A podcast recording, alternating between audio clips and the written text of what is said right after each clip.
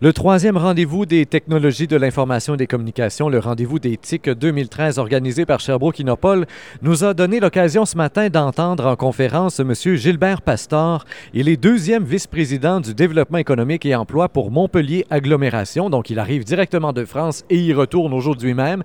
C'est vraiment un aller-retour euh, très euh, pressé, très serré, euh, mais qui nous a permis finalement de découvrir tous les investissements qui ont été faits par Montpellier au cours des dernières années. On l'a avec nous euh, à l'instant même et on va donc euh, faire un survol de tout ça. Monsieur Pasteur, bonjour. Bonjour.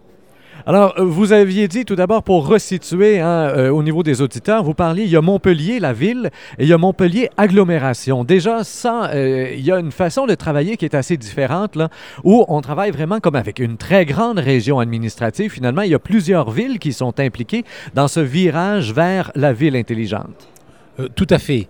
Euh, la structure administrative française fait que nous avons beaucoup de communes dont le législateur a, privilégié la, mutualisation et la coopération des, des communes entre elles.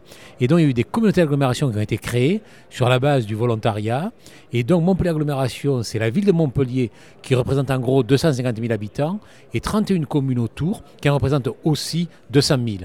Et c'est un peu le bassin de vie qui est regroupé dans la communauté d'agglomération de Montpellier. Et certaines compétences sont du ressort de la communauté d'agglomération. Le développement économique est une des compétences majeures de les communautés d'agglomération. Et donc, dans le développement économique, vous faites présentement à Montpellier un virage certain vers ce qu'on appelle la ville intelligente. Et on l'a vu à, différents, euh, à travers les différentes présentations de cet avant-midi. Il y a plusieurs définitions de ce qu'est une ville intelligente. Pour vous, pour Montpellier, qu'est-ce qui est important? Qu'est-ce que vous incluez là-dedans? là? Une ville intelligente, c'est une ville qui replace le citoyen au cœur de ses préoccupations. Bon, vous n'ignorez pas que depuis 2007, plus de la moitié des habitants sur la planète vivent dans les villes. On risque une certaine déshumanisation et la ville intelligente a pour objectif de contrecarrer cela. Il faut simplifier la vie du citoyen, mais il faut aussi créer de la richesse, de la richesse économique. Il faut s'inscrire dans le cadre du développement durable, donc sauvegarder nos ressources naturelles, c'est-à-dire optimiser les consommations d'eau, optimiser les, consommations d'énergie, utiliser les énergies renouvelables. Tout cela est regroupé dans le concept de euh, ville numérique. Et donc, dans une ville numérique, on a l'information qui circule à une vitesse absolument impressionnante parce que tout un chacun, vous parliez du citoyen, mais c'est tous les citoyens, d'après ce qu'on peut comprendre, qui deviennent des vecteurs, entre autres grâce au fameux téléphone intelligent. Hein, il y en a plusieurs qui l'ont. Et donc, chaque citoyen devient un vecteur d'information qui va être relayé à la ville. De l'autre côté, vous l'avez dit vous-même, ça crée nécessairement cette impression du Big Brother. Et là, vous disiez, il faut euh, donc, euh, d'une certaine manière, abolir les craintes du citoyen. Ce n'est pas le Big Brother qu'on est en train de créer, c'est l'inverse. Et ça, ça m'a surpris. Vous avez dit, c'est l'inverse. Alors, va falloir défaire mes propres craintes. C'est évident que c'est aussi euh, une évolution des mentalités. Les gens maintenant, le citoyen, je pense qu'au Canada, c'est comme en France, accepte de moins en moins l'ordre qui vient d'en haut et qu'il exécute euh, tacitement. Il veut être partie prenante de la décision qui est prise, il veut être associé à cette décision. Alors, effectivement, la ville intelligente demande aux citoyens de communiquer, donner des choses, de donner des informations. Ça pourrait être perçu comme étant le côté Big Brother. Mais en fait, c'est dans le but d'améliorer sa vie. Et c'est ça qu'il faut euh, démontrer, qu'il faut prouver aux citoyens qu'au lieu de les piller, au contraire, c'est pour lui faciliter ses déplacements, son mode de vie, parce que si on lui fait faire des économies d'énergie, ça légera sa facture énergétique au bout, etc. Et donc, les citoyens euh, euh, sont appelés à ça, et tout particulièrement chez vous à Montpellier, dans un nouveau quartier, qui devient finalement un projet pilote pour vous, d'après ce qu'on peut en comprendre.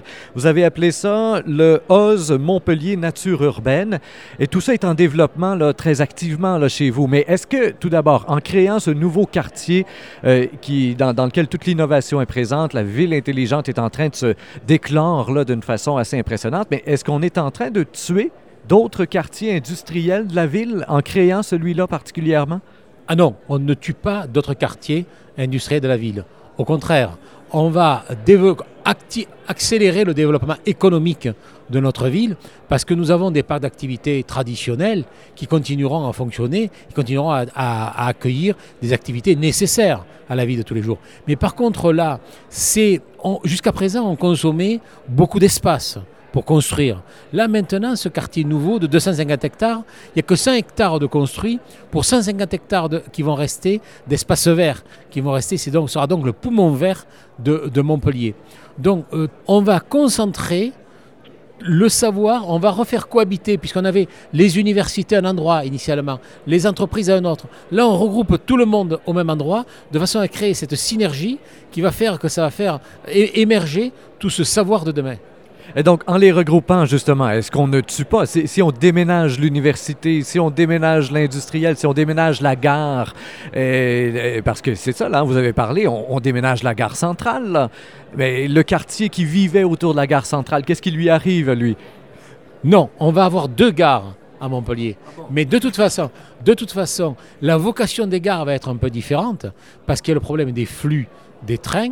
L'avantage de créer cette deuxième gare, ça va libérer des fuseaux sur les voies de chemin de fer qui vont permettre d'accélérer et d'augmenter la cadence des déplacements doux dans le cadre de notre agglomération. Donc on y sera gagnant à terme. Et il y aura quelques TGV quand même qui rentreront dans Montpellier, mais l'immense majorité arriveront à cette nouvelle gare. Donc ça va être complémentaire. La deuxième gare va être complémentaire avec la première. On ne tue pas. Au contraire, il y a tout un projet de la ville de Montpellier autour de la gare actuelle, justement, de réinvestissement du quartier, parce que c'était des quartiers un peu vieillissants, avec là aussi des bureaux et du logement. Et à, travers tout ça, donc, euh, il y a des contrats qui ont été signés avec des compagnies privées, des grandes compagnies euh, comme IBM. Et euh, je souligne, chers auditeurs, que vous avez une autre entrevue très intéressante là, avec un représentant d'IBM France à écouter sur le site au microphone. Mais là, bon, dans le cadre qui nous, qui nous occupe, est-ce qu'il y a eu aussi des inquiétudes de la part des citoyens de voir finalement la ville transiger avec des grandes compagnies comme ça? En leur donnant comme mandat, vous me récoltez et vous me synthétisez le plus de données possible sur mes propres citoyens. Est-ce que là, dans le contrat privé qui est là, est-ce qu'il y a eu de l'opposition à l'intérieur des citoyens à Montpellier? Non, je ne peux pas dire qu'il y ait de l'opposition parce que les mentalités ont considérablement évolué en France au cours des dernières années et on retrouve beaucoup de ce qu'on appelle les entreprises citoyennes donc qui jouent le jeu euh, très, très, légalement et qui donc ne vont pas utiliser ces, données éventuellement personnelles à des fins euh, commerciales. Donc je suis tout à fait rassuré, on n'a pas eu de ce côté-là de levée de bouclier particulière, loin de là. Alors les, autres grands groupes qui sont associés là-dedans, c'est Veolia, mais aussi c'est des, des petites start-up, des petites PME qui ont des spécificités. Je pense à la société Predict, qui est une société importante dans la gestion des inondations, qui fait partie aussi des huit partenaires de, ce projet de Montpellier Ville Numérique. Et justement, les PME, elles aussi, avaient des craintes. Hein, dans tout ça, quand vous avez signé des contrats à 6 millions d'euros, contrats signés à 3, euh, là, on avait des craintes au niveau des PME de dire, ben, tout ça va se passer au-dessus de nos têtes et nous, il n'y aura rien. Et euh, ça, c'est une des choses que vous avez pu finalement les rassurer et là, l'argent commence à descendre. Là, c'est ce qu'on comprend. Là. Euh, tout à fait. Là, on a organisé des rencontres où on présentait le projet, où il y avait le leader qui est IBM ou Veolia, mais comment peuvent s'intégrer toutes ces petites structures, soit des start-up, soit des PME, comment elles peuvent travailler ça. Et M. Yang, qui l'a présenté après, a montré combien des projets déjà sont intégrés dans la réflexion et aboutissent actuellement.